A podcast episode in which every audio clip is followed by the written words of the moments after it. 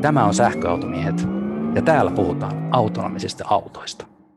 Hyvät naiset ja herrat, tervetuloa sähköautomisten pariin. Tänään me puhutaan autonomisesta ajamisesta, eli itsestään ajavista autoista. Janne, minkälaisia kokemuksia sulla on autonomiasta autojen kanssa? Jokaisella meistä itse asiassa lieneekin jotakin kokemuksia, kun tutkii sitä, että mitä nuo autonomisen ajamisen tasot pitää sisällään, niin, niin mä luulen, että jokainen autoilija on niihin törmännyt tajuamattaan, että kyse on autonomisen ajamisen osasta. Mutta me tullaan siihen myöhemmin ja musta tuntuu, että me ei olla ehkä Antti kovimpia asiantuntijoita tässä, vaikka tehtiinkin tuossa vaikka ennen kesälomaa niin pikku videota, kun vertailtiin Volkkaria ja Teslan systeemejä ja mä odotan, että milloin editori Rantanen sen pullauttaa ulos tuonne YouTubeen. Sitä on jo muutama viikko odoteltu. Mutta me pyydettiin asiantuntija mukaan tähän, tähän meidän jaksoon, joten otetaan lauteille autonomisen ajamisen mies ja sähköautoblokkari Tuomas Sauliala. Tervetuloa. Kiitos, kiitos. Mukava olla mukana tässä podcastissa. Hienoa, että pääsit paikalle. Arvostan ja tuota, tervetuloa munkin puolesta. Tota, sä työskentelet sellaisessa firmassa, joka touhuaa näitä autonomisen ajamisen asioita, niin tota, sä voisit vähän kertoa, että mikä homma se on. Kyllä vaan, mä oon töissä espoolaisessa softa-firmassa nimeltä Sensible 4, eli tämmöinen järkevä nelonen. Ja, ja tota, ne, ketkä autonomisen ajamisen tasoista tietävät, niin ehkä jo tässä kohtaa osaa jotain yhdistää.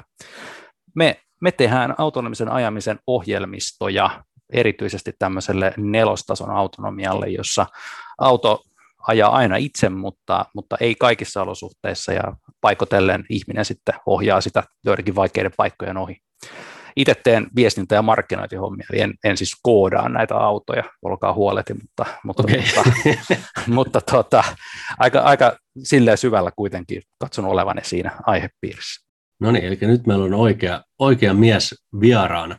Mutta hei, ennen kuin mennään päivän aiheeseen, niin sä teet myöskin blogia sähköautoista. Joo. Kerros vähän siitä lyhyesti.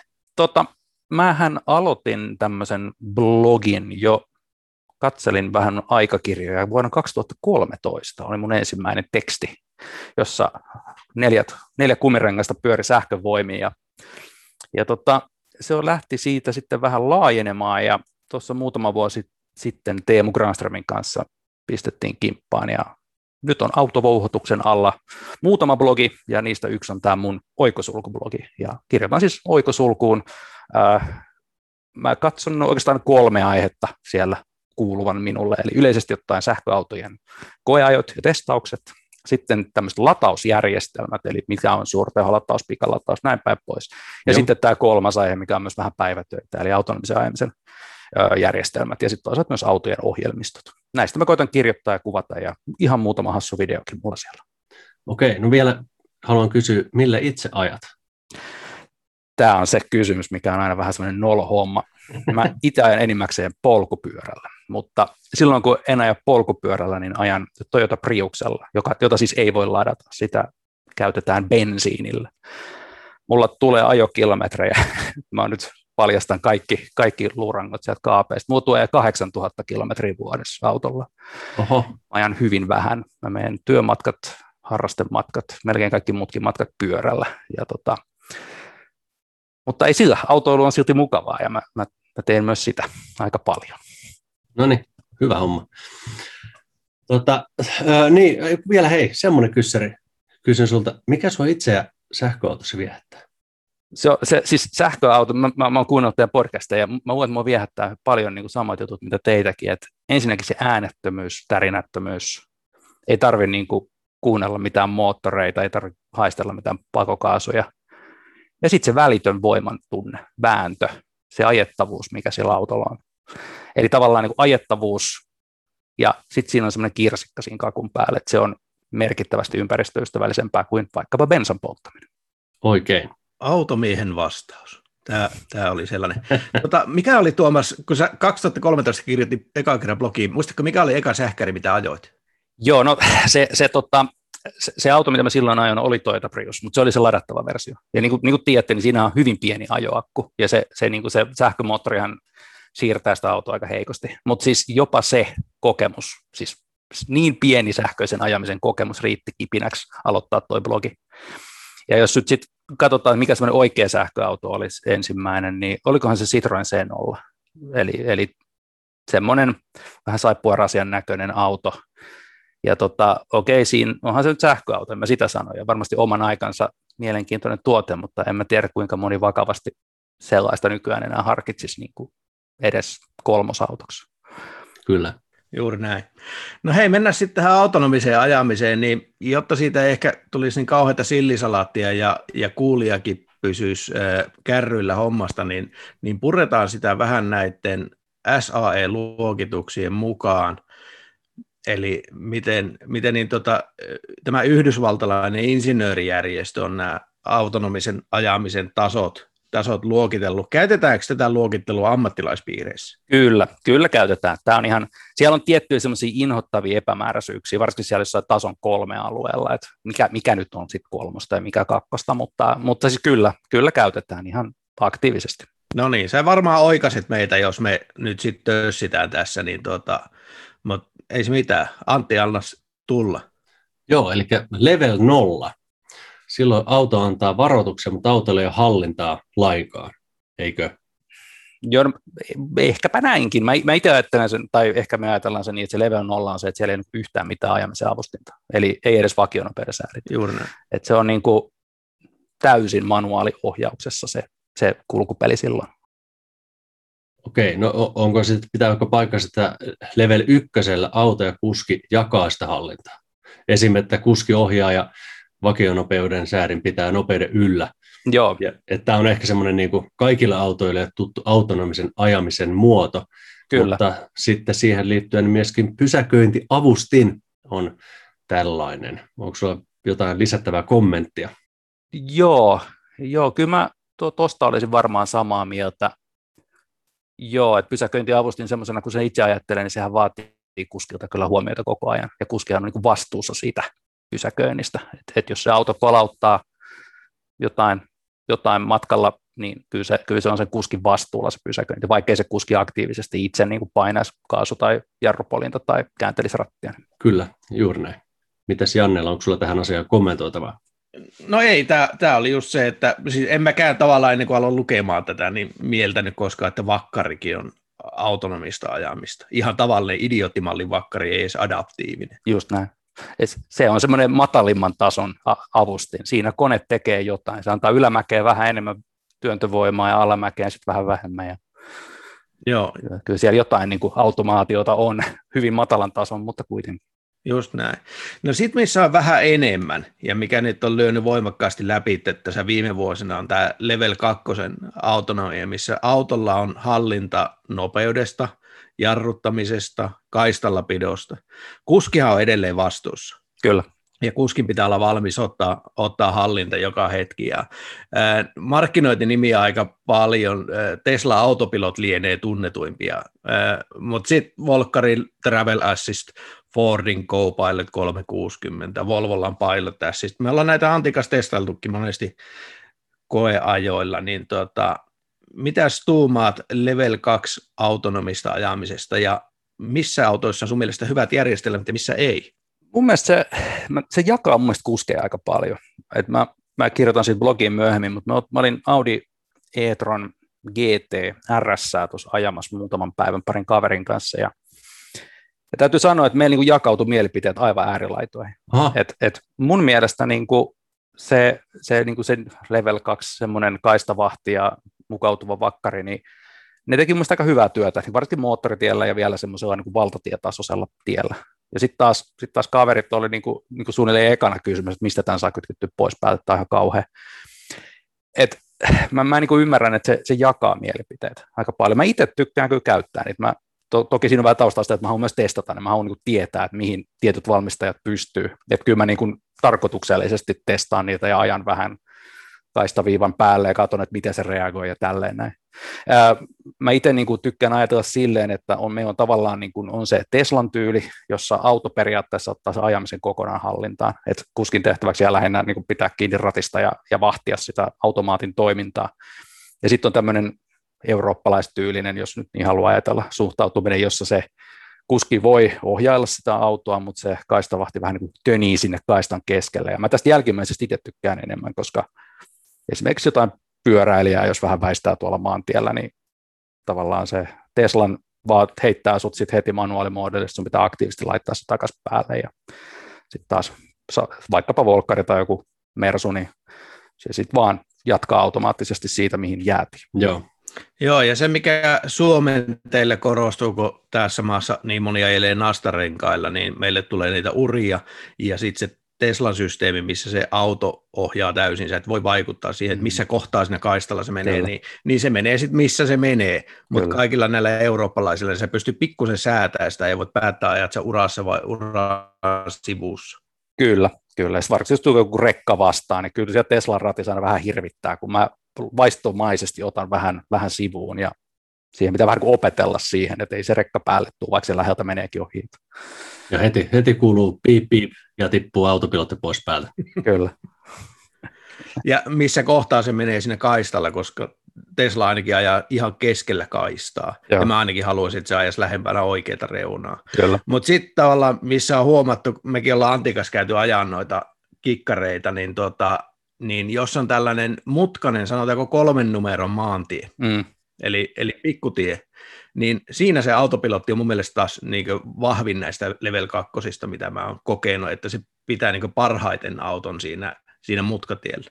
Joo, mä, mä, mä oon kyllä myös havaintu vähän samansuuntainen, että varsinkin mutkateillä just nämä kolminumeroista on usein hauskimpia teitä ajaa, mutta, tota, mutta tota, esimerkiksi Audilla kun ajettiin, niin tein tämmöisen havainnon, että kyllä se Audin kaistavahti paikotellen meni jopa vastustajan kaistan puolelle, että se oli renkaan verran siellä vastustajan kaistalla, mikä mun mielestä on niin kuin aika huono juttu, että se teki niin, että näin, näin ei kyllä saisi tapahtua, mutta tiukas mutkassa niin se arvioi sen kaistan ja oman sijaintinsa pikkasen väärin ja sitten pääsi käymään näin. Mitä vaaraa ei onneksi ollut, mutta kuitenkin.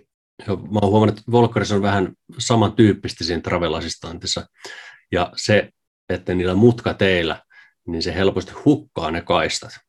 Ja. Joissain tilanteissa jopa sillä, että mun mielestä ne on ihan niin kuin selkeästi vielä näkyvissä, mutta se vaan hukkaa ne, ja se ei ilmoita mitään siitä, että homma ei ole käynnissä. Kyllä sä hudista tai mittaristosta näet, että ne vihreät viivat on kadonnut, mutta siinä täytyy olla enempi, enempi hereillä, koska tota, no niin kuin pitääkin. Ratista pitää kiinni koko ajan olla valmiina Kyllä. tekemään korjausliikkeitä, kun taas Tesla sitten ilmoittaa sit selvästi, kun ohjaus on palautunut täysin kuskille. Kyllä, siinä te- Teslalla on hirveän selkeä se, että se on niin joko tai. Joo. Siinä ei niin tarvitse hirveästi arvailla, että kuka tässä nyt on petovastuussa. Paikoittain ärsyttävä.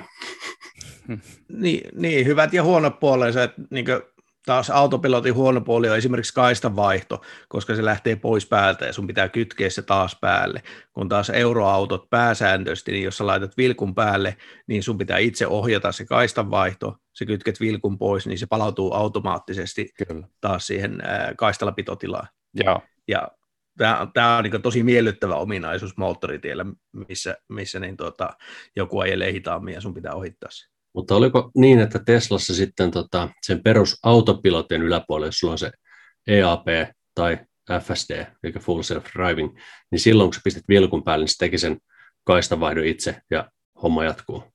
Joo, jos mä nyt oikein muistan, mä oon pari kertaa niillä FSD-autoilla ajellut, niin sitä pitää pikkusen sitä rattia tönästä sinne, sinne toisen kaistan suuntaan, niin sitten se niin lähtee eli tavallaan kaksi liikettä, vilkku ja pikkusen ratista. Joo. Joo, näin, näin, se muistaakseni oli. Itse ajoin Model 3, tämmöistä FSD Model 3 tuossa keväällä, ja nyt muistelisin, että se olisi juuri noin ollut. Aikaisemmin, joskus vuosi pari sitten se niin kuin mun mielestä oli aivan suunnattoman hidas se kaistanvaihto. Että vilkkuu pidettiin niin kuin ikuisuudelta tuntuvan ajan ennen kuin se auto suostui lähteä sinne vastusta, tai niin kuin viereiselle kaistalle ohitusta varten. Ja se, se, se tuntui jotenkin tosi turhauttavalta, mä ainakin hyvin nopeasti lopetin sen käyttämisen. Joo, mä, mä kokeilin sitä aikana koeajalla silloin 2019, ää, jo reilusti 2019 maaliskuussa, kun ne tuli kolmas Suomen, niin silloin kävi koeajan, niin, niin totesin, että mm, tällä nyt ei tee vielä niin yhtään mitään tällä kaistavaihto-ominaisuudella, ja ei todellakaan ollut 7000 euroa arvoinen Just näin. varuste mielestäni. Mitäs kokemuksia näistä Level 2 autoista on talviolosuhteissa? Jonkin verran ajanut, tuo Volkswagenin ID-sarja tuli ajettu talvella ihan todella, todella talviolosuhteissa, ihan tosi rankoissa olosuhteissa ja kyllähän se vähän niin, kuin niin on, että ei niitä kaistaviivoja sieltä lumipolanteiden välistä kyllä juuri löydy.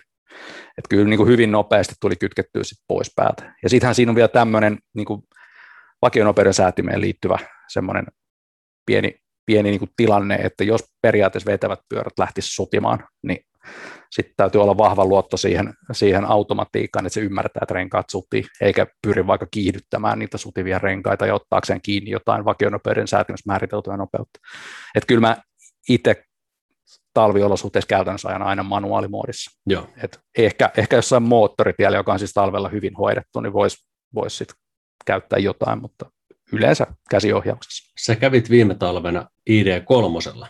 Joo. Mä oon nähnyt semmoisen, on turkoisi ID3, oli retkellä mukana ja jonnekin tuonne pohjoiseen sillä ajelit sitten reissua, niin Joo. ajoiko sen reissun sitten käytännössä ilman travel assistanttia edestakaisin? Joo, käytännössä. Eli tosiaan Helsingistä Rukatunturille niin Mikkeli-Kajaani reittiä pitkin. Ja kyllä se niin kuin, totta kai alkupäässä on niin moottoritietä. Et siinähän mentiin ihan, ihan mukavasti niin kuin kaistavahdit ja vakio nopeuden säätimet soittain, mutta sitten kun moottoritie loppui, niin kyllä sitä vakionopeuden säädit tuli vielä jonkin verran käytettyä, mutta ei, kaistavahti ei kyllä enää. Että se, se ei niin kuin, tai kun se on niin epävarma, niin sitten se on mieluummin kokonaan pois päältä sitten. Niin ei, ei, ole, niin kuin, ei tarvitse arvailla sitten. No oletko sama, samaa reittiä käynyt heittämässä Teslalla ja autopilotilla? Ää, en, en ole.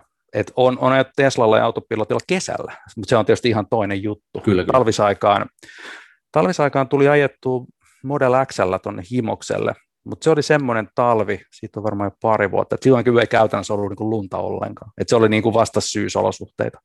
Joo. No mitäs Jannen kokemukset Model 3 autopilottitalvella?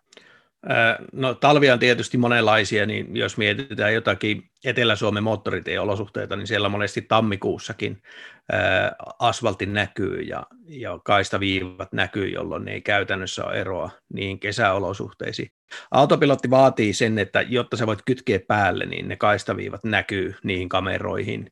Ja sen jälkeen se voi kyllä hukata ne aika pitkäksikin aikaa, ja se silti pystyy, pystyy tavallaan pitämään se auto siinä uralla, niin tota, jos sen on saanut niin sanotusti lähtemään päälle.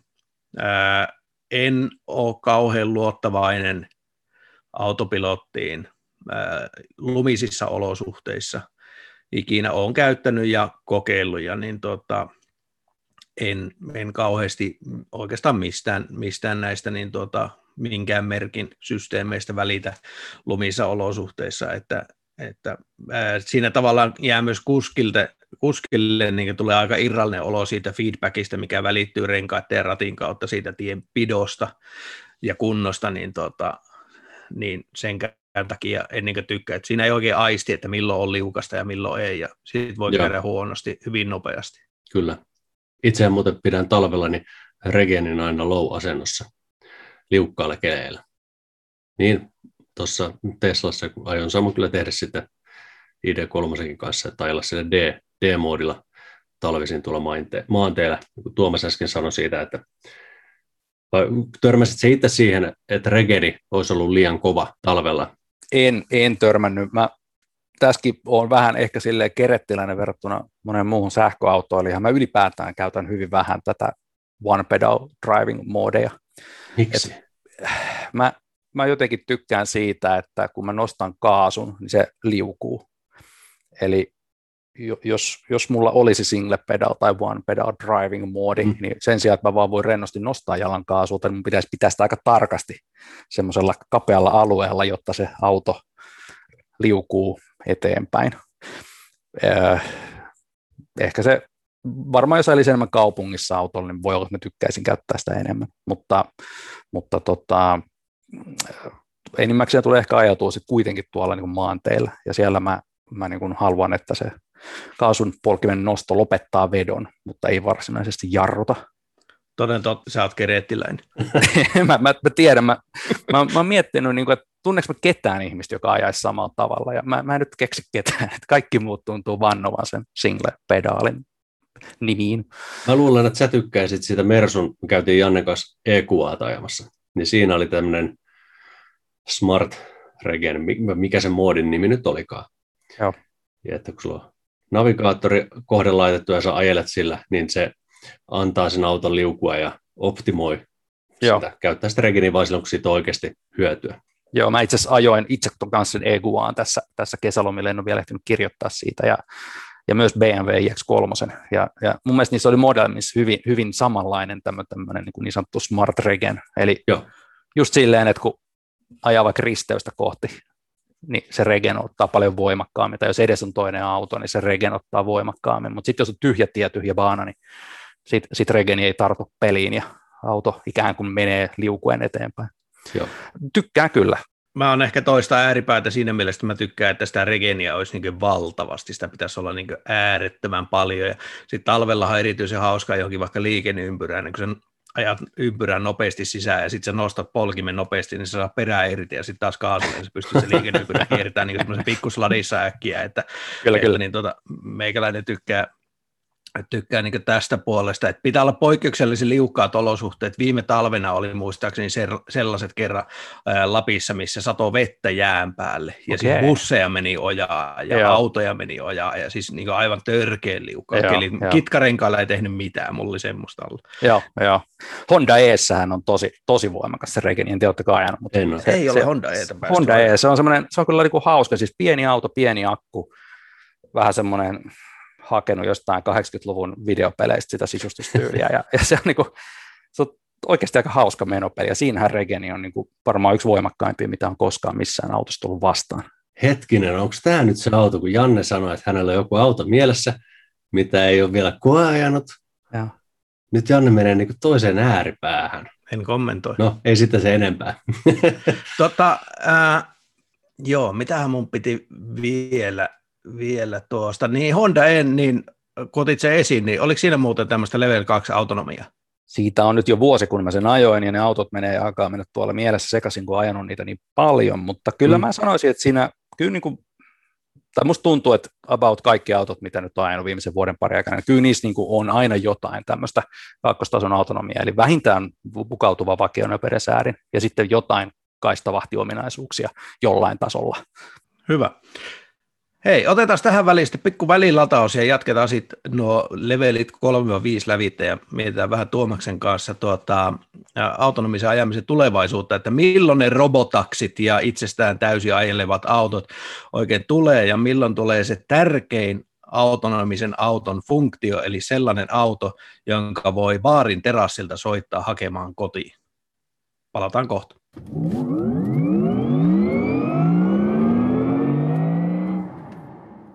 Ookkona latauksen tarpeessa. EV-asemalta laadukkaat, Euroopassa valmistetut sähköautojen latausasemat. Valikoimissa on myös latausjohdot ja muut sähköautoilun tarvikkeet.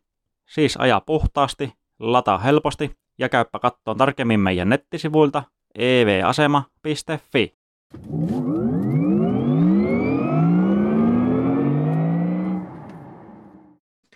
No niin, ollaan taas jutuissa ja niin tota, Level 3, Antti, alas tykittää. Joo, level kolmosessa, niin kuski, sehän voi ottaa katsensa pois tiestä ja katsella vaikka leffaa siinä samalla. Ja auto on käytännössä vastuussa siitä liikkumisen turvallisuudesta. Mercedes-Benz on tuomassa ensimmäistä Level 3 järjestelmää Drive Pilot nimeltään, joka ajelee esimerkiksi moottoritien ruuhkissa maks 60 kilometriä tunnissa ja Mersulla on vastuu. Auto tarkkailee kuitenkin kuskin tilaa. Ja kuskin pitää ottaa hallinta, jos tulee joku poikkeustilanne esim. sään suhteen, mitä auto ei pysty hanskaamaan. Mitäs mietteitä Tuomas tällainen herättää? Tässä edetään niin portaittaa vai jääkö level 3 turhaksi välivaiheeksi? Se, se on tosi mielenkiintoista nähdä, mihin se menee. Mä itse ajattelen, että se on vähän semmoinen turha välivaihe. Level 3 keskeinen ongelma mun mielestä on se, että se auto tekee melkein tämä kaiken itse, mutta samaan aikaan kuljettajan pitää olla valmiina ottaa auto haltuun milloin tahansa. Ja tämähän on ihan mahdoton yhtälö, niin kuin, no okei, se on hyvin vaikea yhtälö, koska siis ajatelkaa tilannetta, että olette ajanut kaksi vuotta putkeen siellä, istunut ratin takana, kaksi vuotta työmatkat, te ette ole koskaan ajanut autoa, niin kahden vuoden jälkeen, onko teillä huomio vielä sillä tasolla, että te olette kolmessa millisekunnissa valmiit ottaa se auto haltuun. Väitän, että ette ole. Eli siis tästä tuon todella mielenkiintoisiin vastuukysymyksiin. Ja sitten se, just se, mitä tuossa mainitsit äsken, eli se kuljettajan ää, tarkkailujärjestelmä, niin se on ihan älyttömän tärkeä. Mä itse ajoin tuossa nyt just BMW iX3 tosiaan, niin Joo. sielläkin on mittaristossa pieni kamera, joka kuvaa koko ajan kuljettajaa ja niin kuin koittaa katsoa, että räpytteleekö se silmiä tai onko sillä naama kohti, kohti liikennettä vai plärääkö se kännykkää. Et siis tuosta tulee, niin kuin, mä, mä ennustan vaikeita, vaikeita oikeussalikeskusteluja jossain vaiheessa tuosta level kolmosesta, koska se vastuu on niin vaikea, vaikea asia käsitellä. No mitäs, eihän sitä leffan katsomista tule mitään, jos vähän väliä tulee tilanne, että kuljettaja vastuussa ja silloin tällä on auto. Niinpä, sepä se, että kyllä mä, mä näkisin, että tämä ehtohan on aika kova, että mitä se oli moottoritiellä ja enintään 60 kilometriä tunnissa, ei sehän tarkoittaa tämmöistä niin kuin Se oli tämä mer- Mersu-järjestelmä. Mm, se Mersun, Mersu-järjestelmä on käytännössä jotain tämmöistä saksalaista auto varten, että et autobaana vetää seis ja sitten siitä körötellään hissuksi, kunnes taas kohta päästään liikkeelle. Siltä se, se, sellaisiin olosuhteisiin se varmaan on tehty ja se nyt on onneksi vielä kuitenkin semmoinen aika, niin kuin, että jos siinä nyt kolaroidaan sitten, niin ei siinä varmaan ihmishenkiä ihan heti ole vaarassa. Että, että sitä kautta voidaan ajatella, että riskit on kuitenkin järkevät. Mutta tämähän on aika marginaalinen ero tuohon level 2, jos sä menet millä tahansa level 2 järjestelmällä siihen ruuhkaan, vaikka nyt Suomessa jossakin mm. Helsingin kehä ykkösellä esimerkiksi Kyllä. painat siihen aamuruuhkaan, niin kyllähän se level 2 järjestelmäkin hanskaa sen aika hyvin. Kyllä se aika hyvin hanskaa. Itse ehkä tulkitsen level 3 niin kuin nimenomaan sellaiseksi, että se osaisi jo vaikka lukea liikennevalot. Et, et, et se, niin kuin Teslakin osittain jo osaa, ja että se osaisi vaikka tietyömailla jo sitten kun tulee joku tämmöinen poikkeusreitti, niin seurata sitä edellä ajavaa autoilijaa, ja se osaisi nousta vaikka oikeasti sieltä liittymästä ylös ja valita jonkun oikean kaistan sitten jossain. Et se, se on sillä tavalla paljon kehittyneempi level 3 kuin level 2, että se niin kuin vie sen autonomian tosi pitkälle, mutta mut se, se niin kuin ei toimi niin sanotusti kaikissa olosuhteissa, ja vaan, vaan se, niin kuin, jos sieltä hyppää vaikka hirvitielle, niin silloin se periaatteessa voi edellyttää, että kuski ottaa sen niin kuin nollassa sekunnissa sen auton haltuun, mikä on mun mielestä inhimillisesti mahdotonta, mutta noin periaatteessa se voisi edellyttää sitä. Just näin.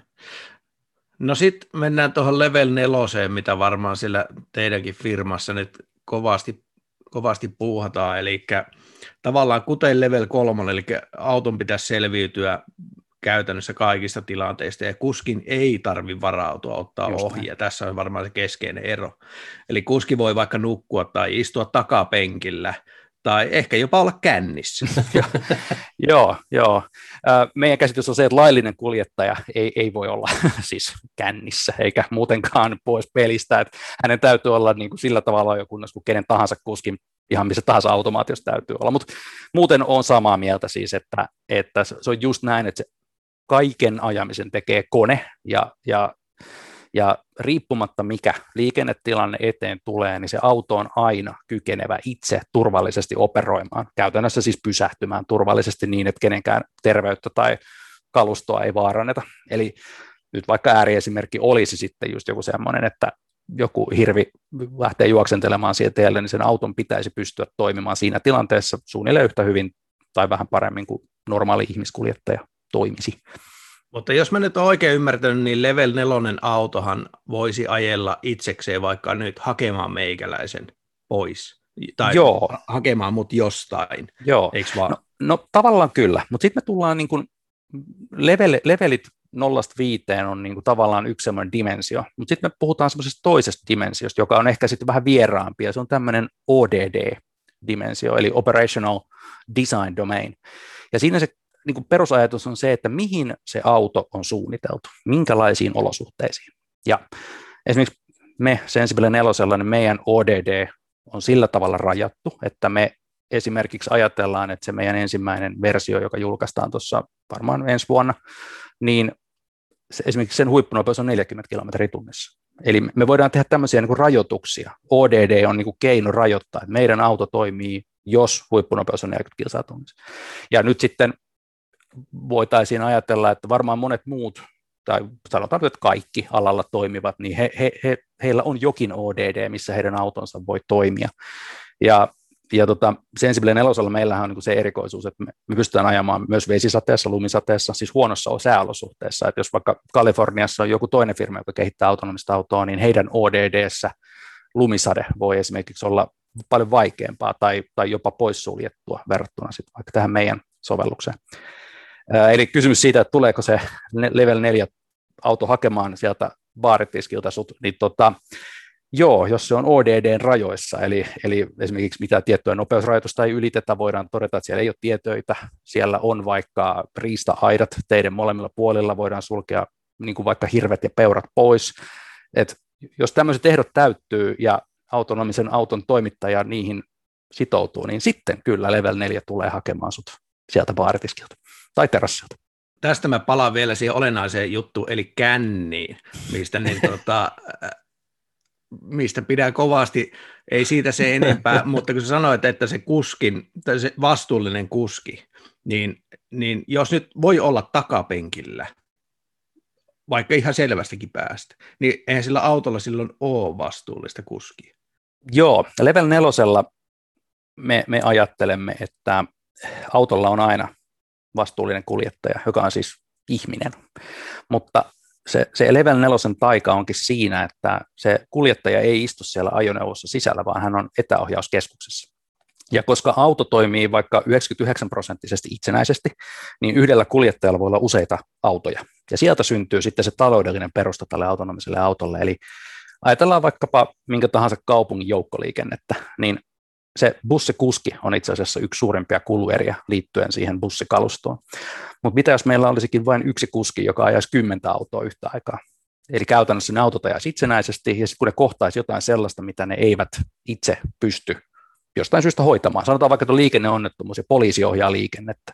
Autonomia, joka ymmärtäisi poliisin käsimerkkejä, semmoisen tekeminen on hyvin vaikeaa.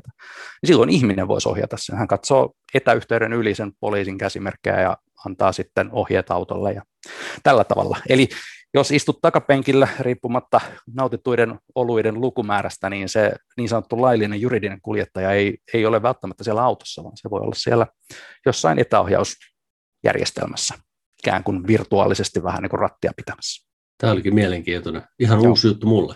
Joo, sama homma. Joo. Tuota, no nyt näitä level nelosiahan yritetään kovasti pukata ympäri maailmaa. Veimolla on oma systeemi, missä on tällainen äh, geofencing, eli maantieteellinen rajaus, eikö vaan se toimii jossakin pienissä osissa Yhdysvaltoja. Teslalla on tämä FSD Beta, mistä nyt on paljon näkynyt videoita tubeissa, kun ne laajentaa sitä. Miten sä näet, milloin level 4 on kuluttajakäytössä? Se, se on erittäin hyvä kysymys. Level 4 jos me ajatellaan sitä level 4, niin se tosiaan vaatii niin kuin mahdollisuuden etäohjaukseen. Ja tällä hetkellä se sensori, puhutaan sensoristäkistä, eli kokoelma erilaisia sensoreita, mitä siihen autoon pitäisi laittaa, ja sitten tietysti tietokoneet, joilla saadaan hurjasti sitä laskentavoimaa, niin ne on aika kalliita.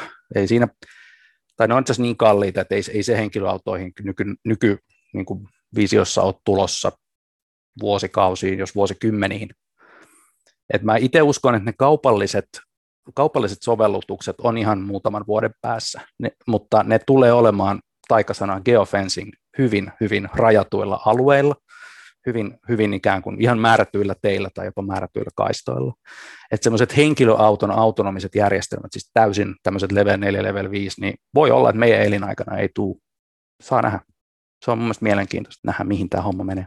Milläs mielellä sä kattelet näitä näitä, niin tota, mitä vaikka tuolla Amerikan mantereella kehitellään, niin tota, monenkin eri yhtiön toimesta. Joo, kyllä.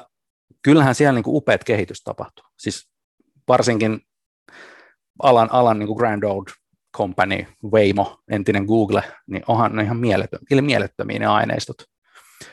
Et, et se, mitä, mitä mä siellä näen, on se, että se kehitys, siis se, kun se, se autonomisen auton kehittäminen on niin kuin se, että se on tavallaan niin kuin, se on niin kuin maratonjuoksu, mutta kukaan ei kerro, että kuinka pitkä juoksu se on. Kukaan ei tiedä, kuinka paljon on vielä matkaa jäljellä.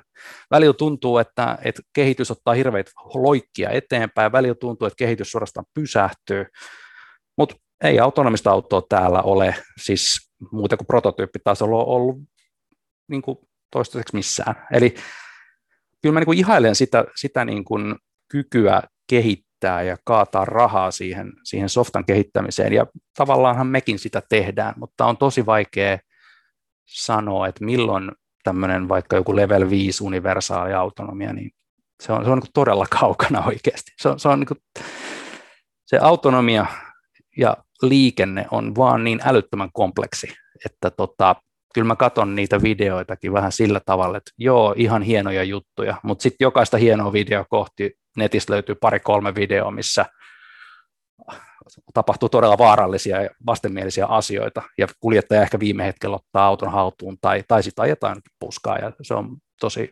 ikävä homma. Mikä siinä on se vaikeus? Onko se se, että niitä corner vaan niin loputon määrä?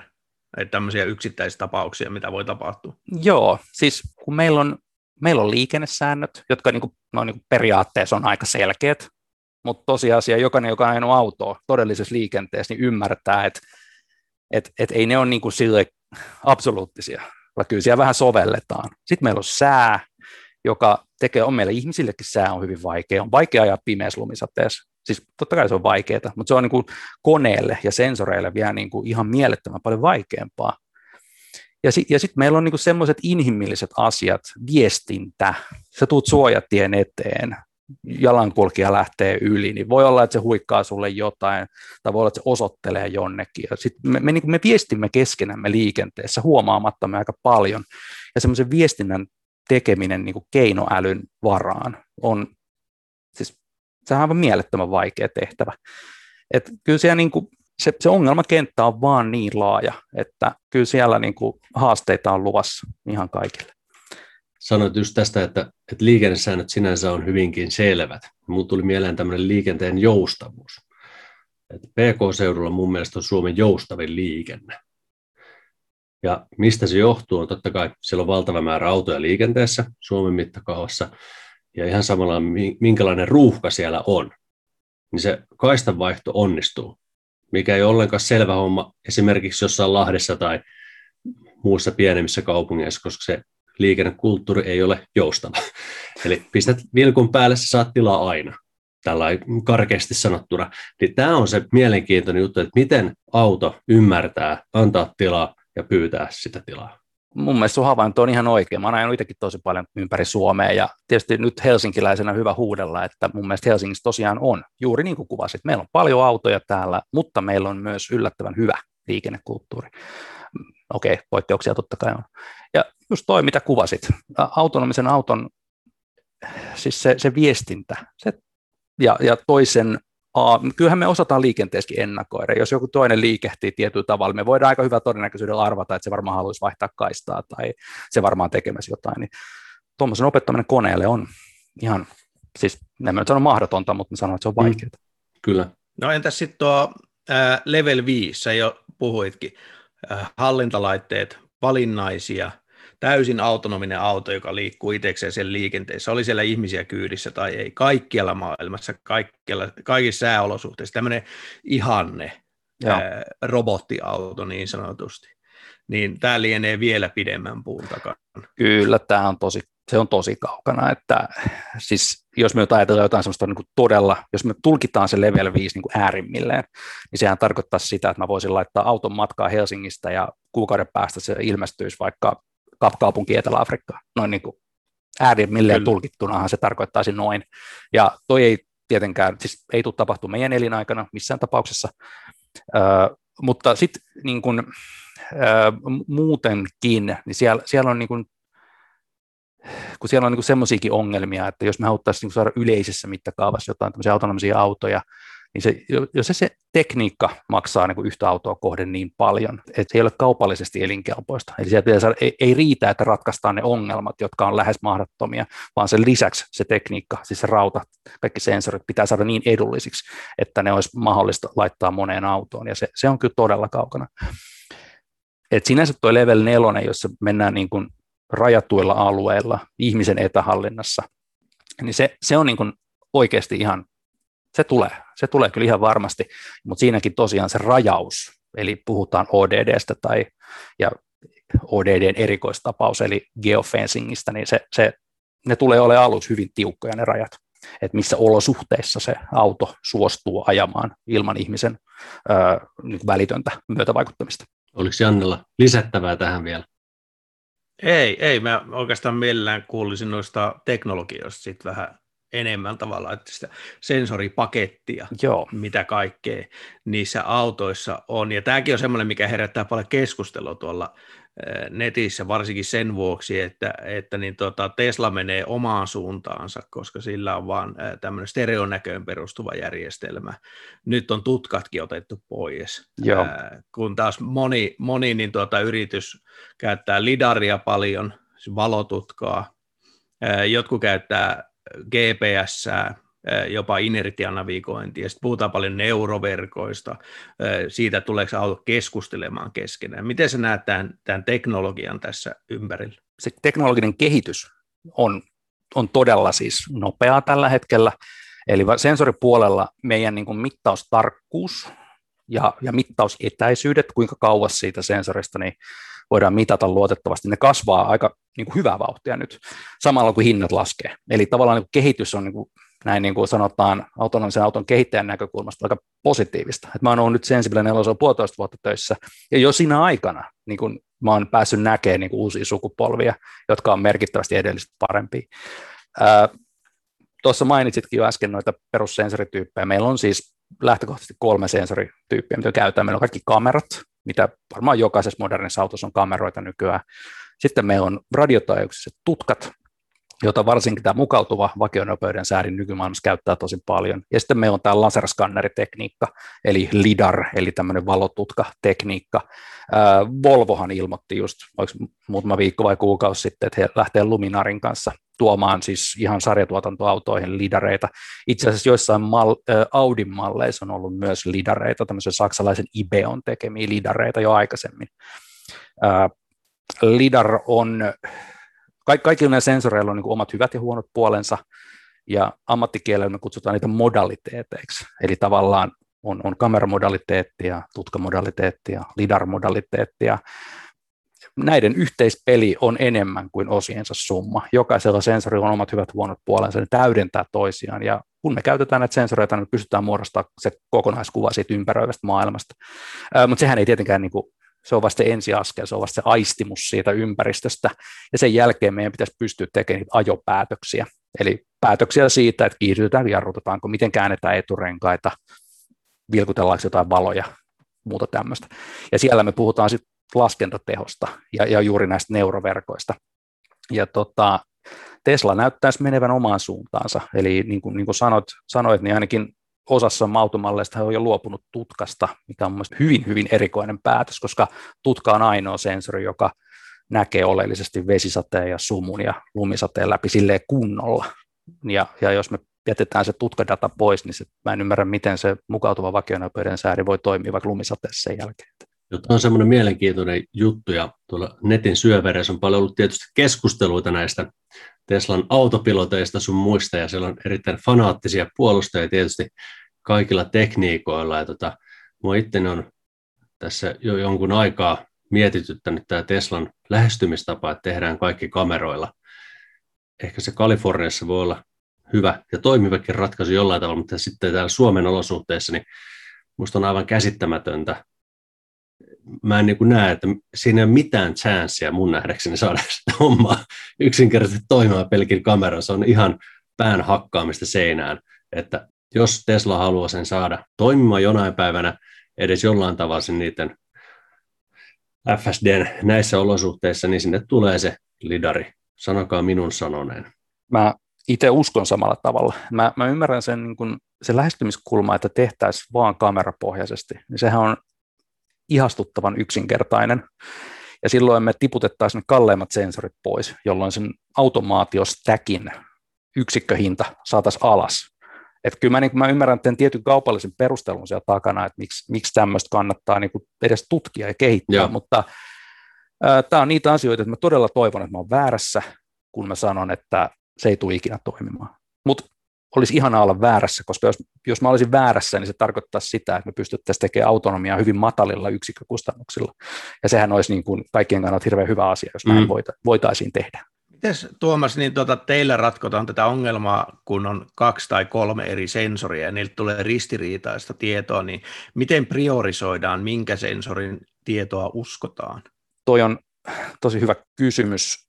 Ää, mä en itse asiassa en tiedä ihan tarkkaan täsmällistä niin kuin vastausta tuohon, mutta, mutta sen tiedän, että, että tota, meilläkin käytetään neuroverkkoja sensorifuusioon. Eli sensorifuusiolla tarkoitetaan just sitä ää, tekniikkaa, jossa eri modaliteetit, eli eri sensoritekniikoiden ää, antamia mittaustuloksia yhdistetään. Ja neuroverkot on siitä kummallinen kapistus, että välistä tuntuu, että kukaan ei oikein tiedä, että miten ne nyt ihan täsmälleen toimii, mutta sieltä ne hahmoja koittaa jotenkin tunnistaa ja antaa jonkin vastauksen sitten tai jonkun päätelmän siitä eri sensoreiden yhteistyöstä. Öö, jos eri sensorit on niin vahvasti eri mieltä keskenään jostain asiasta.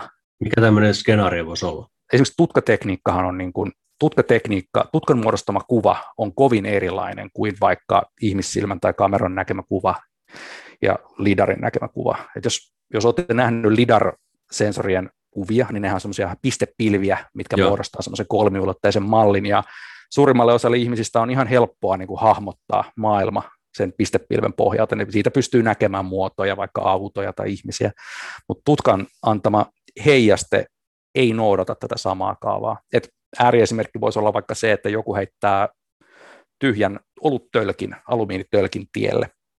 Se on aika pieni esine, joka vaikka autoon osuessaan olisi varmaan tylsä juttu, mutta ei nyt mikään erityisen vaarallinen, mutta sen tutka heijaste, koska se on alumiinia ja vähän semmoinen kulmikas kappale ja se vielä liikkuu siinä ilmassa, niin voi olla itse hyvinkin suuri.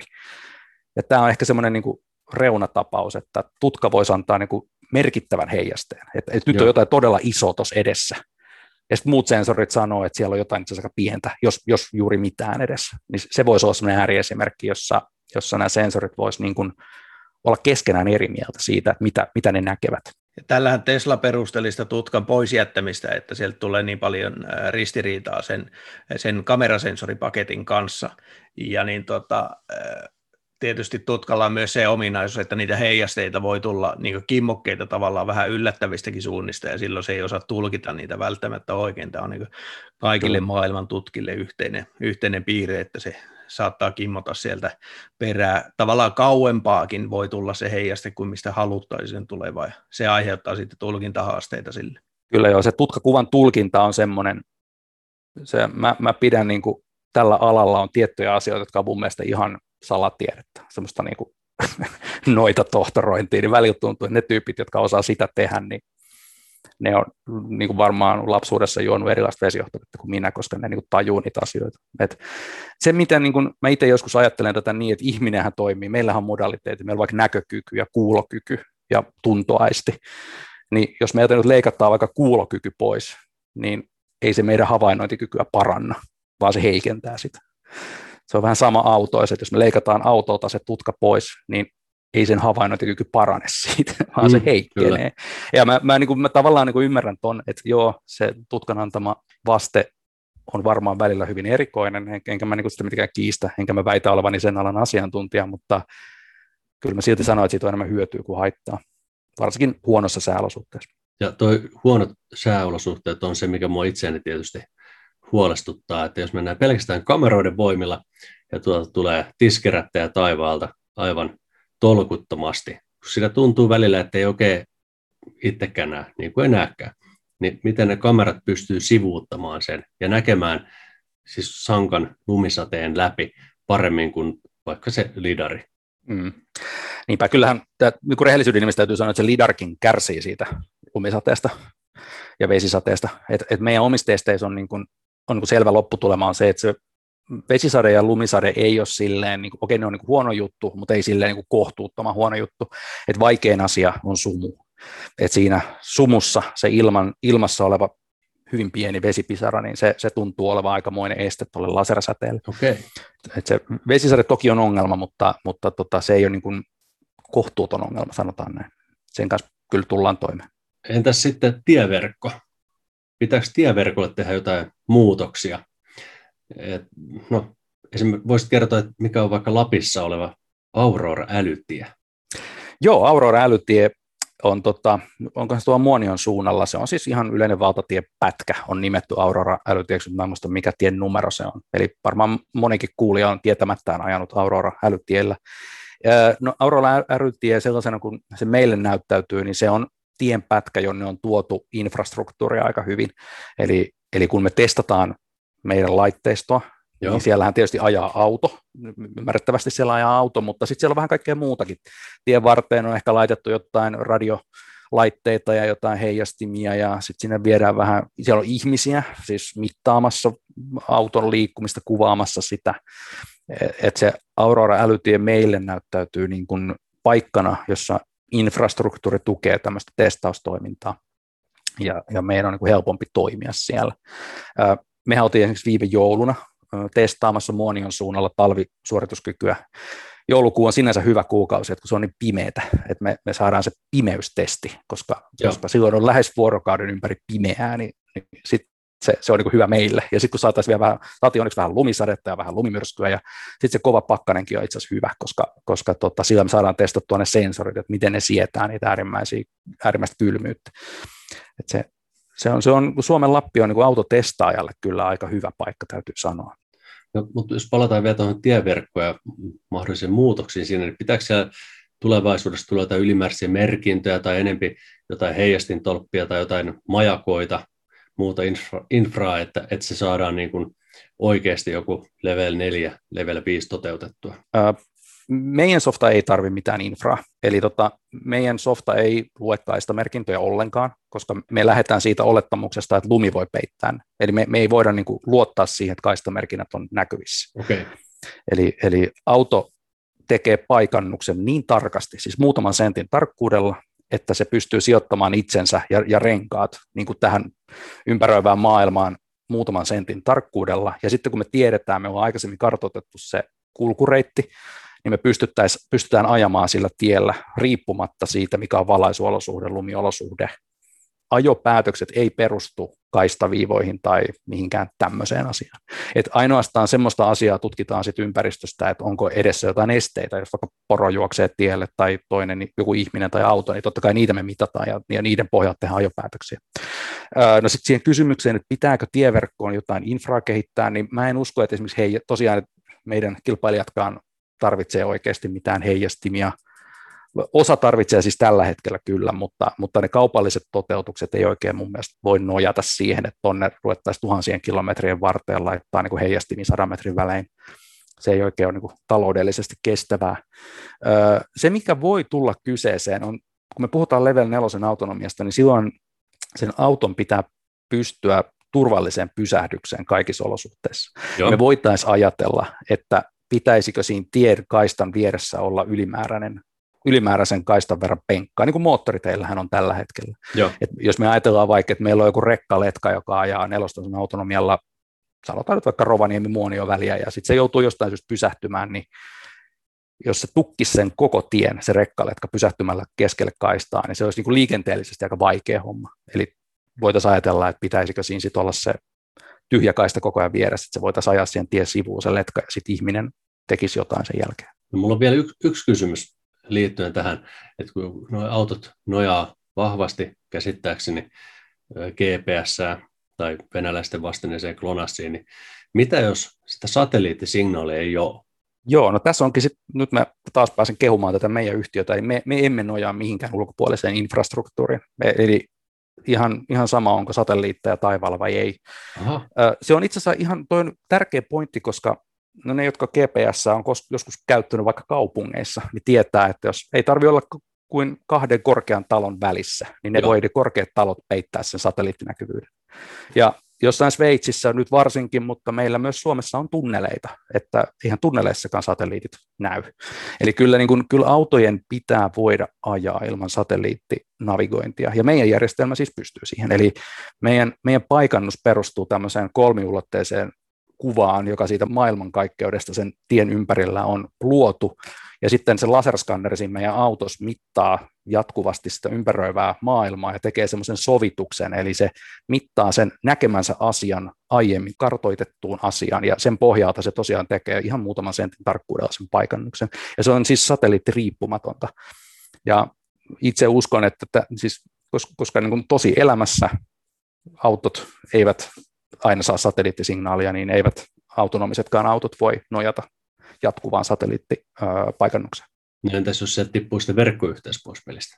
Joo, no se, se paikannushan tehdään täysin niin kuin lokaalisti, niin kuin me sanotaan. Eli se, se, niin kuin se en, ennakoiva kartoitus on tuotu sinne, no, jos ei muuta, niin vaikka USB-tikulla sinne autoon. Eli tavallaan se, se on niin kuin sillä tavalla riippumaton öö, niin kuin datayhteyksistä. Okay. Mutta sitten me tullaan siihen kysymykseen, että miten se etäohjaus sitten toimii, jos datayhteydet tippuu. Mm. Ja siinä se onkin se nelostason pointti, että sen auton on aina oltava siis kykenevä itse turvalliseen toimintaan, eli oleellisesti pysähtymään turvallisesti. Ääriesimerkkihän on se, että me ajetaan jossain, ja syystä tai toisesta kaikki datayhteydet tippuu, ja heti perään tapahtuu joku semmoinen liikenneasia, joka on potentiaalisesti vaarallinen, vaikkapa taas poro tai hirvitiellä tai tullaan onnettomuuspaikalle tai jotain tämmöistä ikävää käy. Nelostason autonomian täytyy siis näissä olosuhteissa pystyä itse ilman mitään ihmisavustusta niin pysähtymään turvallisesti. Eli se osaa, se tietää, missä tie menee, se näkee, mittaa ympärillä olevat mahdolliset esteet, ihmiset, eläimet, ja sen pohjalta se jarruttaa, ja jarruttaa niin kauan, että auto on seis. Ja sitten kun se on seis, niin se on turvallinen. Ja, ja sitten no jos ei mitään muuta, niin joku tulee ihan ihmisvoimin paikalle ja ottaa se auton haltuun sit siellä tilanteessa. No mennään sitten tuohon Sensible neloseen, niin tuota, mä tuossa sen verran vakoilin, että olette kuitenkin kohtalaisen pieni yritys ja, ja niin tuota, startup, joka pyörittelee pari miljoonaa euron liikevaihtoa, ja sitten teillä on tämmöisiä valtavan kokoisia kilpailijoita, puhutaan niin Waymo, niin kuin Googlesta lähtöisin oleva autotehtaita, General Motors, Volkswagen, Tesla ja sitten tämmöisiä, miten näitä voisi sanoa, niin tota, maaspalveluita vaikka Uber.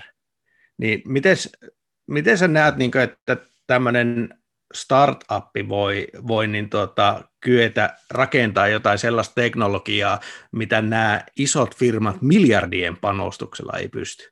Tämä kysymys tulee todella usein vastaan, ja itse kun hain töitä Sensible nelosella, niin tämä oli kanssa se, mihin mä halusin saada vastauksen, että miten muka, oletteko te nyt ihan tosissanne siellä? No siinä on, siinä on niin pari oleellista. Se oleellisin juttu, me puhutaan taas siitä ODDstä, eli, eli missä se auto on tarkoitus toimii. Muutama vuosi sitten nämä isot amerikkalaiset pyrki käytännössä kaikki level 5 tasolle, mikä minä uskon olevan joko mahdotonta tai lähes mahdotonta. Ja yllättäen ei ole saanut sitä tehtyä miljardien, miljardien, miljardien, miljardien äh, sotakassalla. Sensible nelosen koko lähtökohta oli se, että tehdään jokaisään paikannus, joka on täysin infrastruktuuri riippumaton, ja sitten laitetaan se auto ajamaan tämän paikannusdatan pohjalta rajattuissa olosuhteissa ihmisen etävalvonnassa. Eli se, se use case, mistä me, tykätään puhua use case, käyttötapaus, mitä kohti me ajetaan, on niin kuin luonteeltaan valtavasti erilainen ja, ja helpompi suoraan sanottuna kuin tämmöinen level 5. Ja se on niin kuin se, miksi pieni suomalainen startup oikeasti pystyy haastamaan nämä, että me lähdettiin tekemään vähän eri asiaa. Tai oikeastaan me lähdettiin tekemään ihan todella paljon eri asiaa. Rajatun toimialueen, matalan nopeuden, nelostason autonomiaa kaupalliseen toimintaa, siis, siis bussit operaattoreille, logistiikkaan. Ei edes lähetty hakemaan sitä henkilöautopuolen autonomiaa. Ehkä se tulee sitten myöhemmin, kun sen aika on, mutta ei, ei tässä alkuvaiheessa. No mikä teillä on niin tavoitteena nyt tavallaan, mikä on se ensimmäinen tuote, mikä pitäisi pystyä myymään? Joo, meidän ensimmäinen tuote on, on saanut jo nimen, se on Dawn, eli tämmöinen aamunkoitto. Se julkaistaan ensi vuonna, eli meillähän on jo tälläkin hetkellä Norjassa ajaa Toyotan tämmöisiä ProAce-pikkubusseja Oslon seutuvilla autonomisesti. Siellä on toki turvakuljettaja mukana, eli siellä on niin kuin ihminen vahtimassa sitä, mutta ihminen todella vain, vain vahtii sen koneen toimintaa. Ja sielläkin on talvi, kuulkaa. Siellä on tullut lunta viime talvena aika lailla ja kyllä siellä monet autot hyyty, mutta ei meidän autot. Ja, Oho. ja tot, joo, siitä on hauskoja kuvia, kun siellä on niin paljon lunta, että että siellä on niin henkilöautot meinaa ottaa pohjasta kiinni lumeen. Mutta sitten jos, täm, sit jos tämmöinen este tulee, niin sillä me nyt ei maheta mitään, jos ei renkaat enää vedä. Mutta kyllä paikka, niin kuin, softa toimi. Ja tota, se softa-tuote tosiaan on sille hissuksi jo lanseerattukin ja ensi vuonna sitten tarkoitus laittaa se myyntiin. Periaatteessa kuka tahansa voisi sen ensi vuonna ostaa. Onko sillä muuten eroa, että implementoidaanko tämä autonominen ajaminen sähköautoon vai polttikseen? On sillä vähän eroa, eli niin kuin, no, ehkä tiedättekin, niin sähkömoottorin ohjaaminen on aika paljon helpompaa kuin vaikka dieselin tai bensiinimoottorin ohjaaminen. Eli tota, jos me halutaan vaikka kiihdyttää tai hidastaa tai hallita sen auton kiihdytystä, niin se, se sähkömoottori reagoi niin kuin, lähes niin kuin, niin kuin hetkellisesti että me ei tarvitse niin odottaa mitään turboja eikä meidän tarvitse odottaa mitään kierrosten nousua. Eli sitä kautta niin kuin sen auton hallinta on helpompaa. Joo. Ja sitten sieltä tulee tämmöisiä käytännön etuja, että me testataan jonkin verran myös sisätiloissa, halleissa, niin on paljon kivempi sisätiloissa käyttää sähköisiä vehkeitä kuin polttomoottorivehkeitä. Että se on niin kuin ymmärrettävästä syystä se on niin kuin, niin kuin henkilökunnalle jo ihan tämmöisen niin työturvallisuuden ja työtyytyväisyyden kannalta niin parempi asia. Siinä ei auta vaikka kuinka tankkaa biodieseliä tankki, kyllä se kärryää silti. Kyllä todella, kyllä todella kärryää. Et se, se näkee tässä hyvin tässä meidänkin alalla, että ei ole mitään muuta suuntaa kuin sähköautot. Niin kuin, se, on, se on hauska, kun me jutellaan niin kuin meidän asiakkaiden kanssa ja näin, niin se tuntuu, niin kuin, että se, semmoista keskustelua ei edes käydä, että mikä käyttövoimalla nämä menee, koska se on kaikille selvää, että se on sähkö. Puhutaan ihan muista asioista. ei, ei tarvi olla niin kuin kovin ihmeellinen niin kuin näkijä, että mihin, mihin tämä käyttövoima on menossa kumirengasliikenteessä. Kyllä, se on juuri näin. No tota, sitten viimeinen kyssäri. Miten sä itse näkisit, että tämä homma kehittyy tässä seuraavan neljän vuoden aikana? Eli mitä tapahtuu vuoteen 2025 mennessä? Mielenkiintoinen kysymys. Mä, mä itse uskon, että 25 neljän vuoden aikana me tullaan näkemään tämmöisiä, niin kuin, siis pilottejahan on ollut jo useina, useina vuotena. Suomessakin on, meilläkin oli Pasilas pilotti, missä meidän autoa jo tuossa reilu vuosi sitten. Ne, ne tulee laajenemaan ja ne, ne ottaa niin kuin askelia yhä lähemmäksi sitä kaupallista elinkelpoisuutta. Öö, me tullaan näkemään autonomisia autoja, joista se turvakuski jätetään kokonaan pois. Eli se ajoneuvo todella konkreettisesti, siellä ei ole, siis auton sisällä ei ole ihmistä enää kyllä, kyllä. kuskina. Se me tullaan näkemään nythän on jo ollut jonkin verran näkyvistä niin konsolidaatiokehitystä, että nämä isot yhtiöt, jotkut pistää hanskat narikkaa ja jotkut, joku ostaa jonkun pois. Sitä kehitystä me tullaan näkemään varmasti vielä lisää. Se on aika, aika selvä. Okei. Okay. Loistavaa. Hei, kiitos näistä asiantuntijan näkemyksistä Tuomas Sauliala ja kiitos myöskin kuulijoille, jos haluat jättää meille tästä palautetta, niin sehän onnistuu vaikka tuolla Facebookissa, Twitterissä, Instagramissa tai lähettämällä meille sähköpostia osoitteeseen sähköautomiehet at gmail.com. Juuri näin. Ja tässä vaiheessa multa kanssa kiitokset. Tuomas, tulit meille vieraaksi. Kiitos, oli tosi mukava päästä vieraaksi tänne. Arvostamme tätä suuresti. Kiitos Jannelle. Ja tota, erityisesti mä haluan kiittää meidän pääsponsoreita, eli EV-asemaa, Jussi Jaurolaa ja Kivijärvet vakuuttaa.fi sekä sponsoreitamme Henrik Haavikko ja Matti Jouhkimo. Emme myöskään unohda patroneita Harri Ruuttila, Harri Jokinen, Jukka Alander, Miika Haapala, Mika Reinikka, Nikolas Lehto, Olli Vähätalo, Sauli ja Samuel Jusliin, Tatu Laine, Timo Ruokolainen ja Vikke Niskanen. Erittäin suuri kiitos teille. Kiitos. Ja jos Lainen Tatu muuten nukahit taas jälleen kerran kuunnellessa tätä, niin Tatu, herätyys! Näihin kuvia tunnelmiin. Moi moi! Moro! Tämä on Sähköautomiehet ja täällä puhutaan autonomisista autoista.